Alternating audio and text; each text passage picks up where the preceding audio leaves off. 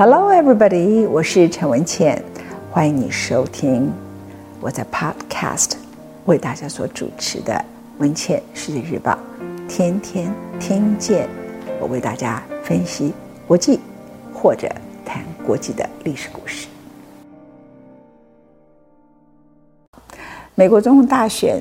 已经倒数剩下20天左右，最后面的辩论，其中一个事情。谁该为美国今天疫情这么严重负责？美国到现在为止确诊率全世界第一名，谁该为这个数字负责？川普的答案是中国，川普的副手潘斯在辩论的时候也说是中国，而民主党的 Joe Biden 说是川普，民主党的副手贺锦说是川普， Michelle Obama 说是川普，奥巴马说是川普， Nancy Pelosi 众议长说是川普。最重要的是，从水门案开始，在美国人心目中地位跟公信力最崇高的记者也是作者 Bob Woodward， 他也说是川普，他因此出了一本书叫 Rage。 这本书籍呢，他采访了川普非常多次，有将近80个小时的录音档。他后来接受 Fox Channel 访问的时候，他说他最吃惊的2件事情，第一件事情是他自己访问了川普，而且川普也自己回答了问题。他把录音档在出书之前先公布，他假设一个人知道他说过那些话，应该会有所反省，或者会有所回应。结果川普是如此的无视于他自己说过的话，毫无羞耻心的继续说谎，这是他最吃惊的事。第二个他最吃惊的事情是什么？当年他揭露水门案的时候，尼克森觉得自己说谎，然后美国人对于他说谎愤怒不已，共和党也认为他说谎是不可接受的，要求他辞职，这是 Nixon 辞职的背景。而经过 Nixon 到现在快要50年，48年了，美国变成我可以接受说谎的总统，我可以支持说谎的总统。说谎表示是一种特殊的能力，他还表示他是一个 hero，而且说谎者毫不知羞耻，美国的整个道德完全都崩溃掉了。这是巴布沃特尔活到老，他感觉他看到的不只是老去的美国，而是一个已经不把诚实当成政治基本价值，能说谎能操作这样的人反而是有能力的人。他觉得这个是非常可怕的一件事。那我想要谈的一个议题是，到底谁该负责？首先有几个 数据跟几个事实，我一个个背给大家听。第一个，关于这一次的新冠肺炎，台湾是宣传叫武汉肺炎，美国一般英文叫 coronavirus， 那世卫组织证实给它一个名称叫 COVID-19。 这个病从中国开始，至少目前为止证实是这样，还没有任何足够的证据推翻说它不是从中国，大概从武汉这个地方开始。武汉当地的官员明显的隐瞒这件事，而中共高层有没有隐瞒这件事情，目前为止看起来第一时间他们报上去的卫生署单位的时候是隐瞒的，因为他们很担心这件事情到底会不会引起相关的恐慌，可是到后来纸包不住火，所以这些人都被处理了啊。所以中国有没有隐瞒？你很难把地方政府跟中央政府，这个人跟那个人完全切割开来。但是我刚把事实大事讲了一下，中国是有隐瞒，但这个隐瞒并不是整个中共高层做出来一个决定说我要隐瞒这件事情，而是他们的很多地方官员跟他们的中央的部会首长，有些人隐瞒，然后最后的结果就导致了一场不可控制的灾难。1月23号，武汉正式的封城。2020年 OK。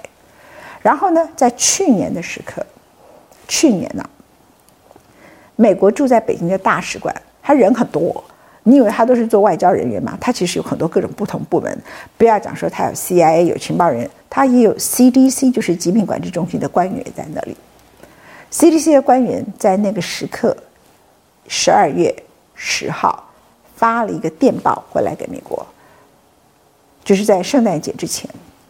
他说中国这里发生了比 SARS 还可怕的肺炎，这是很多传闻显示出来，值得注意。就那个时候他发了一个电报，但他对什么样的状况没有掌握得很好，到了12月底，他又发了一个电报给美国，说中国在武汉那个地方出现的肺炎可能已经超出他们的控制范围。那个时候都武汉还没有封城哈，那也就是他们的情报人员或者说 CDC 在北京的人已经发电报，已经透过 email 相关的讯息已经回来告知美国的 CDC 疾病管制中心。那这件事情呢，在1月24号美国武汉封城的隔一天，有第一个人被确诊的时刻，立刻就召开了国安会议。这代表什么？这代表美国政府在1月24号之前就已经掌握了讯息啊。另外第二个，中国的疾病管制中心的 CDC 主任跟美国的疾病管制中心主任平常是有联络的，他在1月1号，中国的时间是1月1号，美国时间是12月31号，也就是2019年最后一天，发了一封电邮 email 给美国的疾病管制中心主任，说我们这里发生了在武汉很可怕比 SARS 还恐怖的肺炎，明白告知，就 CDC 对 CDC， 中国的 CDC 对美国的 CDC。 所以1月24号已经很清楚的有一场美国的国家安全会议，由副秘书长召开。副秘书长召开，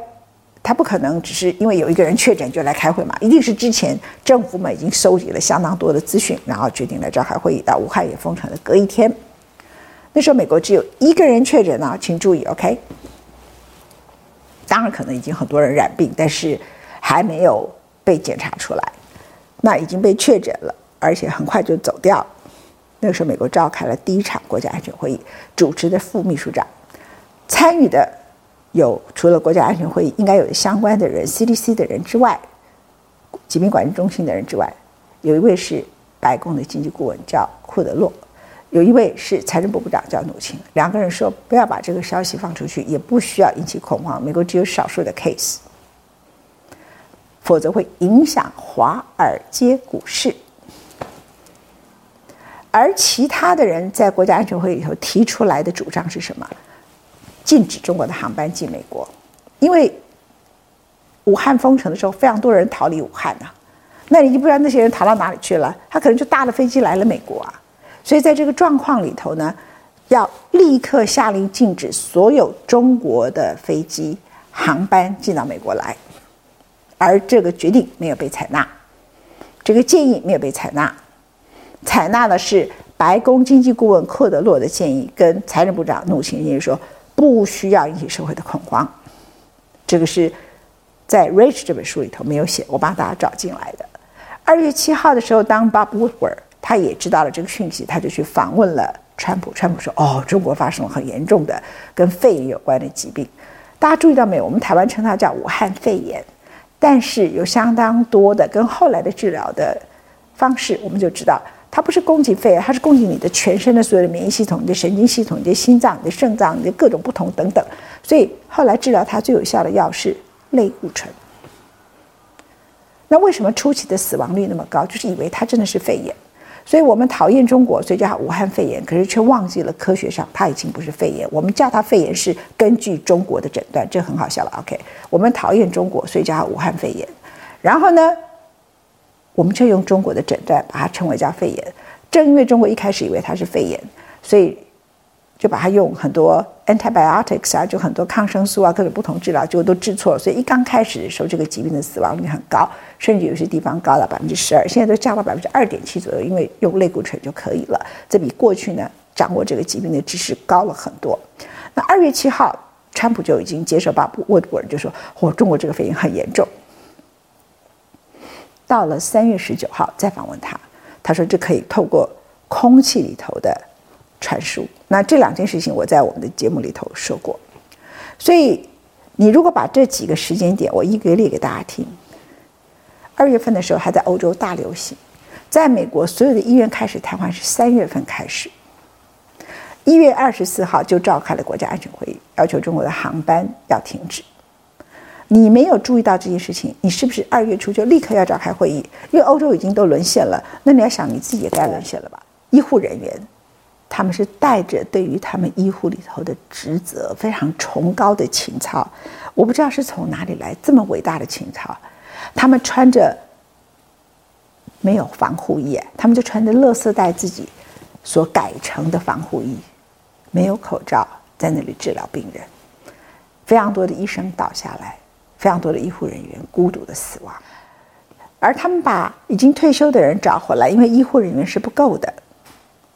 相当多的医护人员觉得想到当年的同事，美国的医护人员不足，他们当年宣誓作为医生跟护士以救人为目标，有的人60、70岁甚至快要80岁的人都还回到医院去，那是一个什么样的情操？他们一个一个倒下，什么理由？没有防护衣，没有口罩。好，这个是中国的错还是美国的错？我告诉你，100%是美国的错。从上一次 MERS 我们称为叫中东呼吸症开始，美国就用掉了它大量的防护衣跟口罩。美国有一个法律叫做战略物资管制，这里头包括了流行大疾病里头你一定要有多少的 N95 口罩，你要多少的防护衣。结果从上一次 MERS 这个时候开始，所以奥巴马时代就出问题了，那川普上台这3年也出问题，所以连续一直下来，美国的这个相关的处理战略物资的这个整个 bureaucracy 这个官僚机构就是乱七八糟到了极点的。他根本最后 N95 口罩剩多少比例，不是剩70%、60%，它剩1%。你要这个国家到什么地步？所以你们知道吗？像我即将访问的诺贝尔经济学奖得主 Joseph Stiglitz， 他说美国啊，再不改啊，你就变成第9世界的国家。他的 N95 口罩只剩1%， 他的防护衣呢剩30%， 剩30%。可是30%里头呢，有80%都过期了。所以我即将访问的诺贝尔经济学奖得主 Joseph Stiglitz， 他就在一本书里头特别提到说，美国如果再不正视他自己内部的非常多的问题，他即将变成第9世界。当然没有第9世界这个名称，他的意思就是你比第3世界还要烂。台湾你说我们的疾病管制中心再怎么也不可能像这个地步，是什么防护衣30%，其中有80%都过期，或者70%过期，什么口罩 N95 口罩只剩1%。台湾如果是这个样子啊，很可能政府都被要求你陈时中要下台，谁要下台，根本不可能疫情防治的这么好。美国就可以这么烂，就这么多年了。所以我不只想说这是川普的错，这是美国政府的官僚有大问题。好了，那你川普，你们在1月24号召开国安会议，你们怕影响华尔街，你不会去检查一下你的库存吗？你不会觉得说好，那我们要做好万全的准备 SOP。 好，第一个我不禁止航班，可是呢我就看状况，那万一疫情开始波及到美国，我的方法是什么？中国是封城，就是武汉封城。美国是什么？美国的隔离措施是什么？美国的防护衣够不够？美国的口罩够不够？美国的 N95 口罩够不够？美国的医院够不够？病床够不够？要不要加开？当时他们都已经开了所谓的方舱医院，这是中共的做法嘛？但你要不要加开？哪几个医院是特别收新冠病毒的？有没有做？你可以怕影响华尔街啊，你有没有做？你不止中国武汉封城说没有做，连疫情都已经波及到欧洲说你也都没有做啊。然后等到疫情到了美国，那些可怜的医护人员，他们好多人走了或是倒了。倒了的情况是什么？我跟大家说一个我所认识的一个医生叫 Dr. Dietrich。 我以前2013年的时候被免疫系统攻击我的颅部，就是脸部这个地方。那颅部这个地方呢，你如果要开刀就从这个地方开刀，但是我是整个攻击，那你怎么开刀？我把整个脸都撕开吗？而且这里全部都是神经，然后整个脸都是留下刀疤吗？都不可能。所以唯一的方法就是去美国，因为全世界当时只有9家医院，好，不是只有台湾没有，就全世界只有9大医院拥有这种颅部的，就是从里头腺体微创手术。然后呢我就插管2次，都是冲出来全部都是脓。那家医院的副院长 Dr. Dietrich 是我的救命恩人。当时呢他因为我美国的舅舅住在美国舅舅，我的舅妈有心脏病，所以很早就知道说这家医院他们是拥有人工瓣膜一开始发明的最好的心脏科医生，所以我的舅舅呢就开始为他很爱的太太做了准备，然后也 donate 这家医院，也跟这家医院建立了关系。结果我成了第一个受益者，就在我舅妈还没有爆发心脏病前，我就先去了那个医院治疗。而 Dr. Dietrich 在美国一直被选为最好的医生，他自己上场，他已经60几岁，快70岁了。他是副院长级的，他没有觉得我是副院长级，我保护我自己，他自己上场，没有防护衣，没有口罩，下去自己带着救人，他倒下来了。倒下来以后呢，住院住了非常多个礼拜以后，因为他是比较早期倒下来，当时没有知道该怎么样治疗，也不知道用类固醇就可以，他的肺部纤维化非常严重。回到家里头呢，就躺了很久，他肺部纤维化几乎这一生是不会恢复的。就是美国即使救回来活下来的人，他的人生永久的都被改变了。那这件事情是谁的错？当然是你那个时候国安会议，你川普政府本身，你自己不想影响华尔街，可是你也没有去做好准备，你也没有去思考说我将来出了什么事情，我该有什么样的万全准备。等到整个所有的病毒 virus 全部都过来了， China virus blame China。 所以你们问我说这件事情谁要负责任？如果说美国的病情发生在2月初，全部大流行，完全措手不及，那中国在前面的隐瞒，或者是发生在1月初，全部都措手不及，那中国的隐瞒更是要负最大的责任，因为美国根本就不知道这个病情是什么事情，根本不了解问题。你1月23号的武汉封城了，你还没有做好各种准备，而且你还刻意的因为怕影响华尔街，那你没有做好准备。到欧洲疫情你也没做好准备，你也没有去盖方舱医院，等到后来把美国的中央公园 Central Park 里头再盖几个好像帐篷里头，然后去平常的人必要开刀去那里开刀，然后所有的医院都瘫痪，都变成接受这 coronavirus 或是 COVID-19 的病人。现在前一阵子川普自己染病，他本来都叫 China virus， 后来就染病的时候改名叫做 coronavirus， 最近他看民调输了，又开始 China virus。他可以继续骂，但是美国老百姓的心意已定。由于他自己得病，他得到了特权的治疗，他所用的一些药物呢，基本上一般美国人是拿不到，尤其是那个很特别叫 Rage 那个药，那个一家药呢，一用在他身上好像有效，股价大涨啊，人们当然会说的是他是高尔夫球的球友，但是我觉得最重要的是他是用流产的胚胎里头的肾脏的组织做出来的哈，那他所拥有的这些特权呢，本身使他变康复了，他也不戴口罩又再次出来了。可是那21万、22万或者很可能到23万人，他们的墓碑那里头死掉的人永远不会活过来，而那些幸存活下来的人，他们的肺部的纤维化永远不会健康起来。所以当这个病情现在2次疫情在美国又开始回来，因为秋冬大流行，这个全世界各个国家的人很不同。韩国是最早说这叫 twin， 就叫双重感染，又有 flu 又有 virus 又有这次新冠病毒，所以一开始就一直警告这两个病一起来，各大医院会发生什么事情，韩国政府就是很清楚做好准备。中国大陆的老百姓呢，是北京一恢复完他们的国庆长假之后呢，老百姓就还抢了，都要去打 flu 的预防针，就很怕说完了，到时候新冠病毒可能又回来，什么病又回来，大家都吓得要死，因为上次的 COVID-19 也把他们吓坏了啊。那美国方面呢，